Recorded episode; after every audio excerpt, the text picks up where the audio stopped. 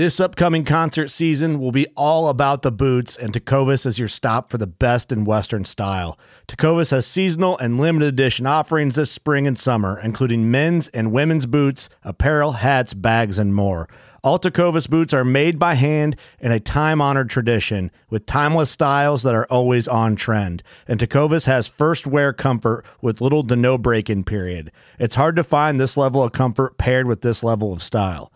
Stop by your local Tecova store, have a complimentary drink or two, that's WCB style, and shop new styles. The smell of fresh leather and friendly staff are at your service. Many stores even have leather custom branding to make your boots truly personalized. And with regular live music and events, there's no in store experience like it.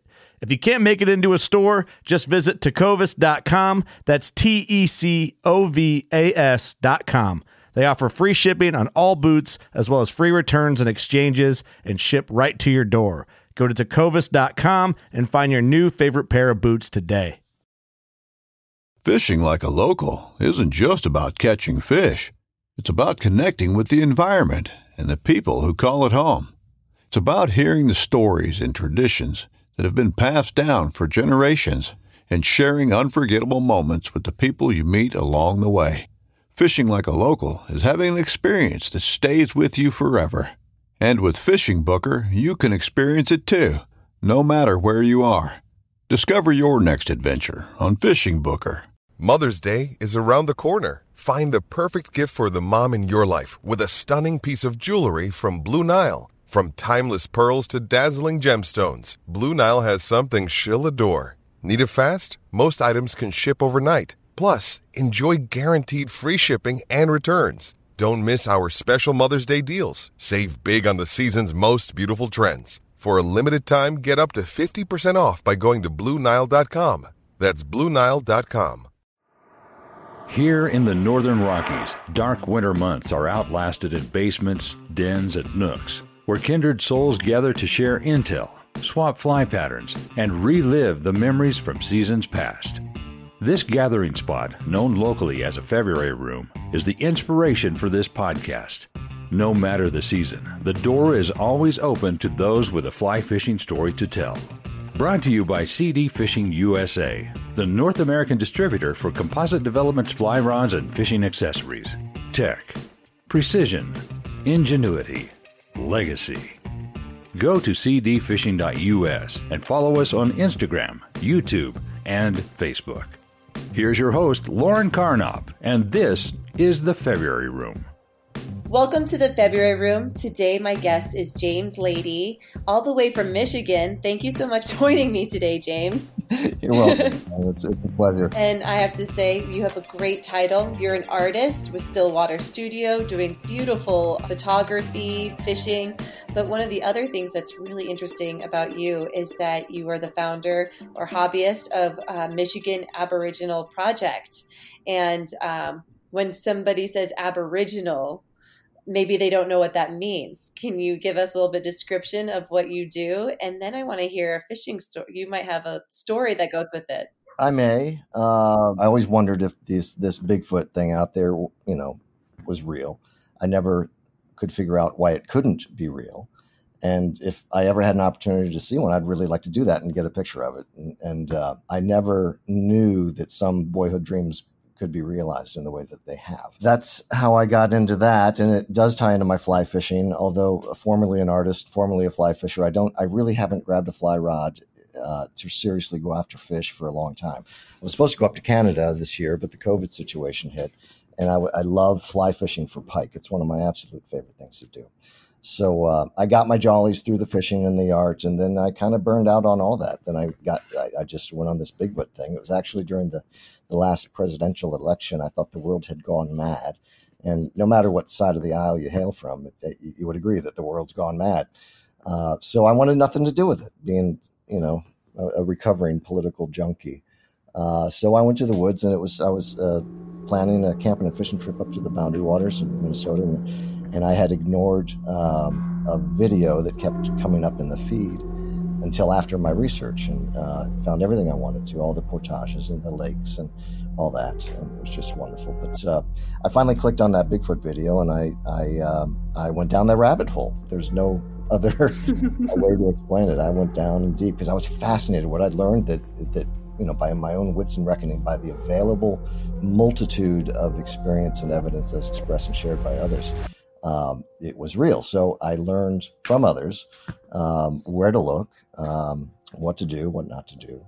Uh, and I always, uh, above all that, trusted my instincts. Uh, this Wednesday will be October 21st, and it will be the one year anniversary since my last encounter. Yeah, it turns out to be with multiple subjects, and I didn't know that until I had actually cleaned up the audio recording uh, some weeks later. But uh, that was something that was uh, amazing. And I'm, I'm in the middle of the woods, it's raining. I'm the only one out there in this valley, and I hear this. Uh, oh, chi chi chu ha! really loud. And it was like this world class tenor. This voice was high fidelity, and it was like, oh my god, uh, Lauren, I had never felt smaller in my life. Oh my gosh! And other some really other crazy things that went on, vocal vocalization wise. I, I know all this um, because I recorded all this. I've I've, I've uh, gotten into the you know, recording Sasquatch vocals, and I, I've recorded some really amazing things. Uh, but one of the, the amazing things that I recorded was that encounter. So, you know, from a boyhood curiosity to adult, you know, running to the woods uh, to, you know, stay sane and, and to realize an encounter with these, these, there are people, uh, they, they are a people, they speak. I've recorded things that would just absolutely blow your mind. So if anybody's curious about it, I there's so many people out there I just can't talk to this, talk about this uh, with it's not for everybody. And if I told you really what the expressions that I have captured, I would, without the audio evidence, I would fully expect you to commit me uh, it's crazy. There are things that you out there in the woods that are so much greater than we. And, uh, and maybe the the actual original human inhabitants of this planet. I think they've been here a lot longer than we have. Yeah, I mean, I think that there's a lot of people out there that really believe that um, the world's a lot bigger. Um, and especially when you kind of go out in the woods, you see this vast endless of like forest and woods so you know that there's got to be there's there must be something more out there than just what we can see but obviously you've been able to hear it and i know that you talked about that you might have had an experience being on the river with a Bigfoot um, encounter? Yeah, yeah. Well, in the past, this is before I even was really passionate about the uh, the this Bigfoot hunting kind of thing. sounds so silly. It really does, and I have to laugh. You know, this is not a subject you can bring up your, at your mother's country club, right? So it's, it's shunned, and I feel like you know I the black sheep of the family. But, but I so want to share with them this, this, these great and wonderful things that I've experienced, but you just can't. So I'm, I thank you for this opportunity to Absolutely. my next to my fireplace in my own living room. So before I realized, you know, Sasquatch behavior, they will throw things at you, and they'll they um, they're somewhat pranksters. Uh, they will they'll have fun with you.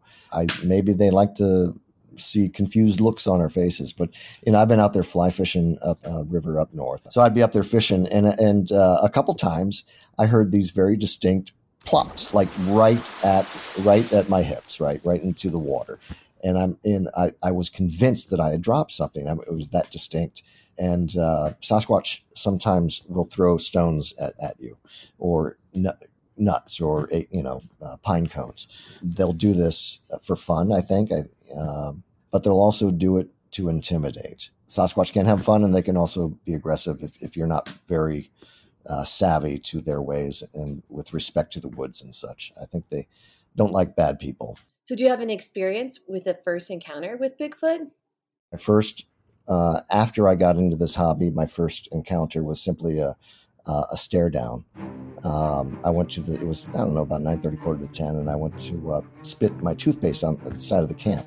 Uh, and uh, I looked up, I had my headlamp on, it was red, and I see uh, two massive eyes, big and ra- big round eyes, wide spaced, just looking at me and I just locked eyes with it. And this, you know, we stared at one another for several minutes. I don't know how long. On the conservative side, I would say at least a few minutes. I have a um, video um, that I, I grabbed my camera because we were staring at each other for a long time. It fi- finally closed its right eye, so the one on the left, by my perspective. and uh, I think it perhaps was oversensitized by my light. I then decided to, that we could be doing this all night, and I, I nonchalantly went back and I grabbed my uh, my flashlight and my video camera, and I have nearly nine minutes of uh, of video. So anyway, I do that, and I analyze that video four months later. Found an anomaly in the background. It turns out to be a Sasquatch. You see an upright figure it's uh, on my channel and it's called Juvie Captured, and it's a, an analysis of the footage. And I use a uh, an app called Coach My Video. It enables you to zoom in and magnify certain areas of video with great clarity. And I use that. And it wasn't until I discovered that app that I discovered that what this anomaly was was in fact uh, one of these creations. And you can see the head. You can see it's it turn its head, pivot its shoulders. You can see the ocular recess. You can see the contour of the back, with including large shoulders. In the backside, the very large trapezius muscles, and um, it's it clearly turns, pivots, and gets out of the light. And you can see its butt and, and part part of its legs. Uh, it's not the greatest. It's all fuzzy. That's how you know it's genuine, right? uh, so, but it's there, and all you know, light doesn't lie. And in this one moment of this video, there was one in the background. Um, and I, I, do consider myself somewhat of a treasure hunter, especially now that I've gotten into uh, collecting vocals and uh, you know dialogue.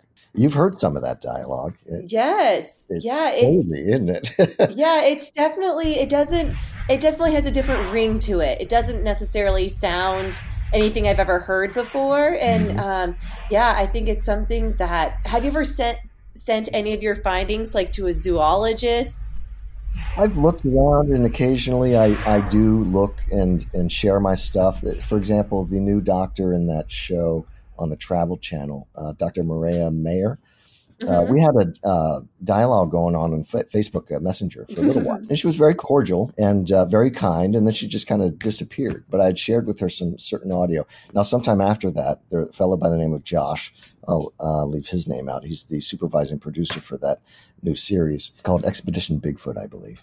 But uh, anyway, we we've chatted back and forth. He actually inquired about licensing some of my audio for, for the show, and maybe even being interviewed. But that never went anywhere. Not to say it won't, but uh, yeah, I, just, I might consider doing that for kicks and giggles. Well, it sounds like you just have a real passion for the outdoors and everything that lives in it. So, what brought you your passion with fly fishing?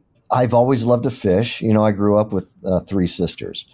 And, um, you know, I'd always run down to the woods, uh, into the creek and look for crawdads and, and salamanders, whatever I could, you know, do. Speaking of which, uh, in the past couple years, a Sasquatch structure has appeared in the creek I used to play in as a kid. Like a uh, structure, like what? What kind of structure? Uh, th- they are known, and this is how I have been very fortunate in in selecting good recording sites.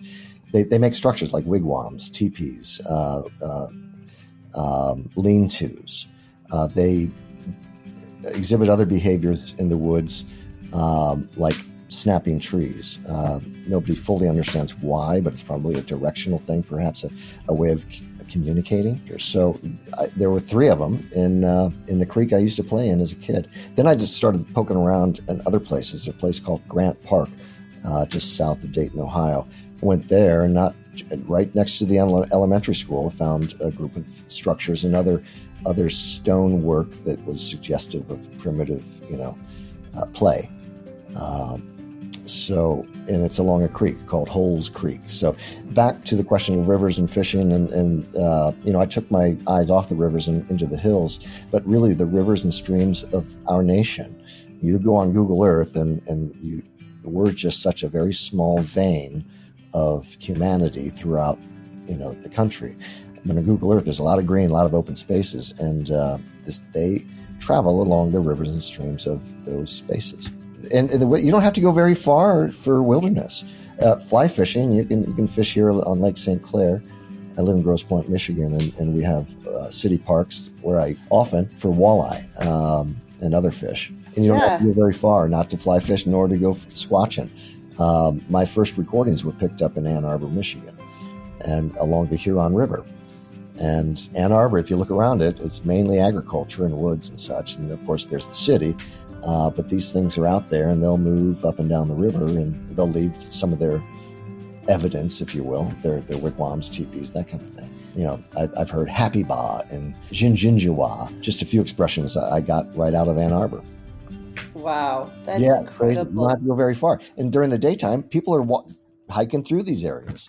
If people just would learn what to look for, because most people see these things as, oh, you know, kids have been out here, or you know, hippies, kid, you know, whatever. Mm-hmm. Uh, maybe, uh, but they also leave a lot of trash when you know they build their own. I've come across some hippie homeless shelters, and it's not it's not uh, the most pristine uh, camping grounds. So, but these things are you know independent out there, and uh, I've even witnessed uh, one of our artifacts, a teacup, move different places in this one teepee that uh, is in Ann Arbor, and uh, and then ultimately, I think I sent sent you a picture of it.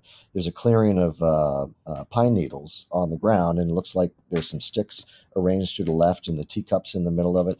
But that teacup I'd see moving here and there, and that was the first suggestion to me that there was a juvenile present. You think because they're such huge creations uh, that they they're loud and they can be. They can sound like uh, freaking freight trains, but they also speak in a very uh, furtive way that is practically undetectable to us. Interesting because I think I grew up um, hearing one time a Sasquatch ghost story, if you call it. And um, I think I was really terrified going out in the woods, ever stepping outside of my family cabin in northern Wisconsin.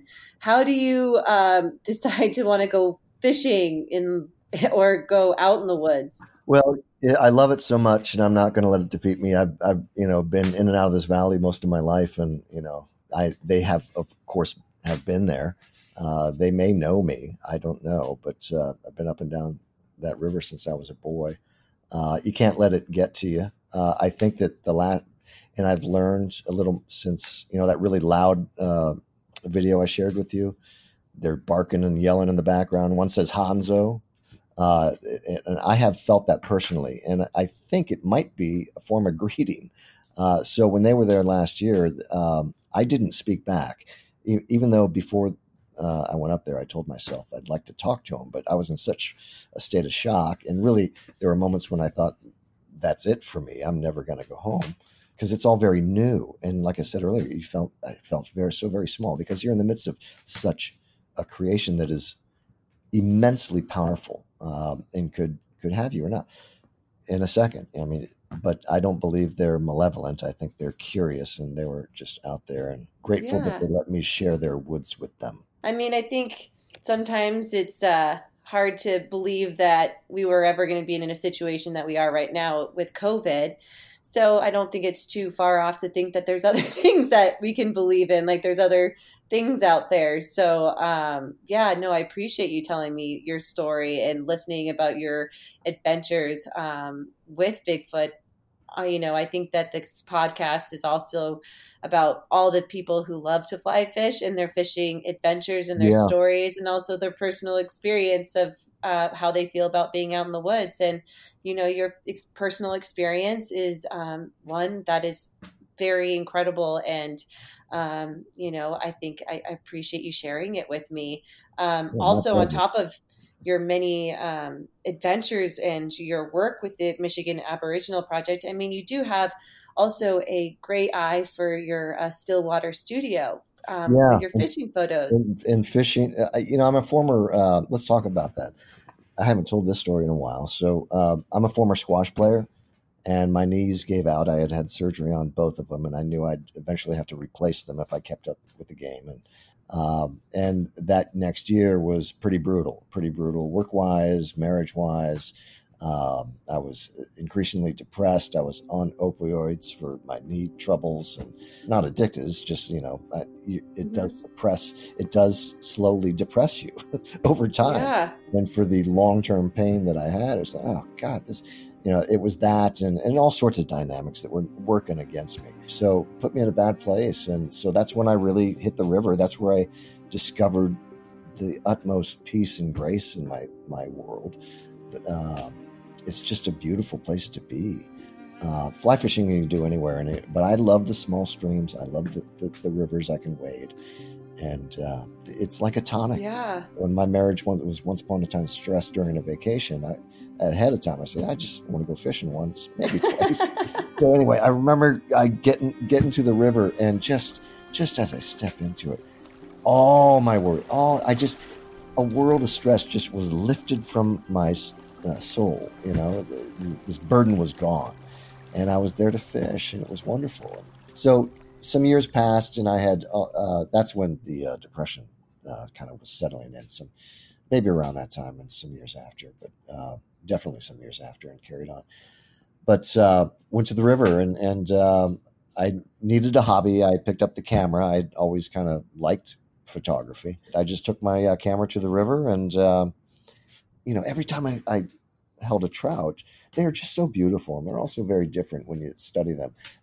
And it's like there's got to be a God. It's like the first time I held and saw my kid, you know, being born. Mm-hmm. Like there's got to be a God. I mean, this is just, it's a miracle that any one of us is around anyway, given all the, you know, things that can go wrong in, in the gestation mm-hmm. process. Uh, it's a miracle that we're here and we have this wonderful playground and trout fishing, fly fishing. It's like one of the, the greatest gifts to a, a boyhood dreamer like myself who really needed to get away and and uh, connect with nature. And that's that's what I was doing. In my way, was connecting with God. It's just about being out in nature and just kind of accepting your place. And you're like, if you're on a small river, you're almost like, wow, I'm here, the only one on this small river in this whole world. Like there's so many people, billions of people in the world, and I'm the only one on this river. It kind of makes you feel pretty small, but also mm. pretty special that you get to experience something like that.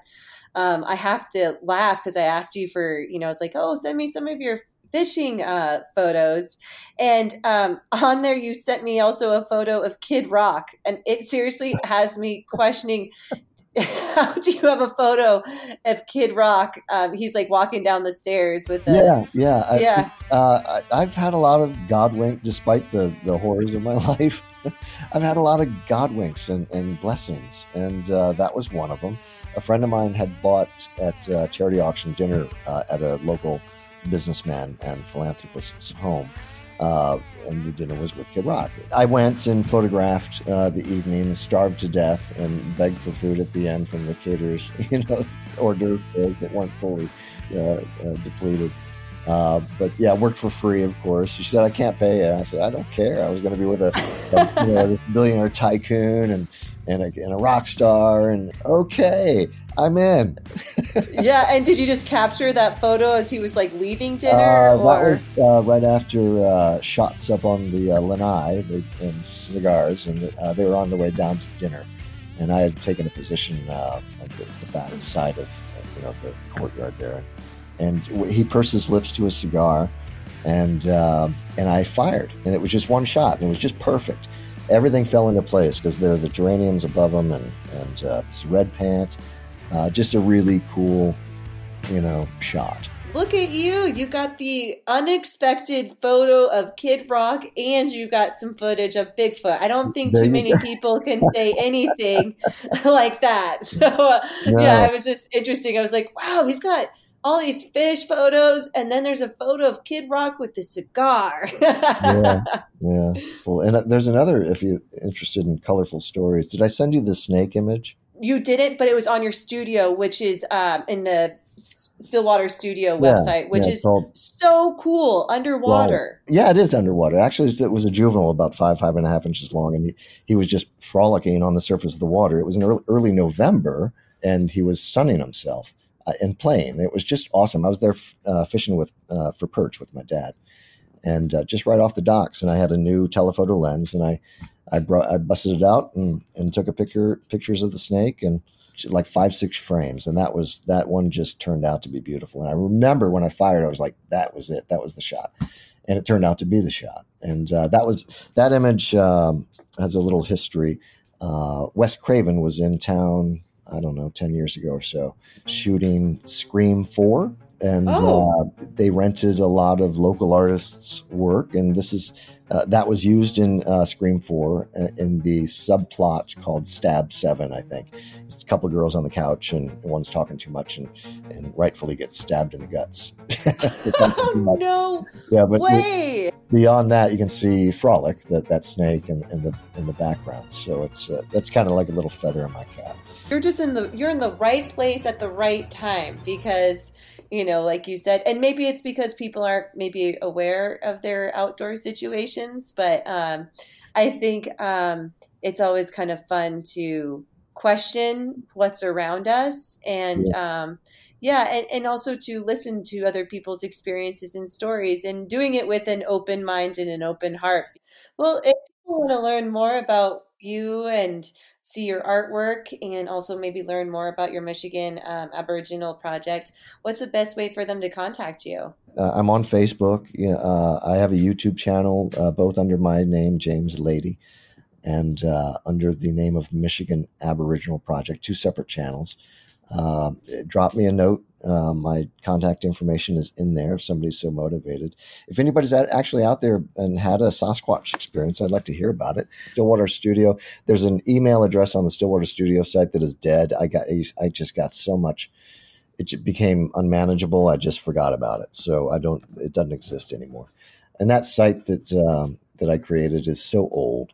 Um, but it still conveys a sense of peace, and I'm, I'm still glad I can share that with folks. I also really appreciate you sharing your story with me, learning more about what you do about the Michigan Aboriginal Project. Um, and I think it's just another way that we can open our eyes to other things that might be possibly around us.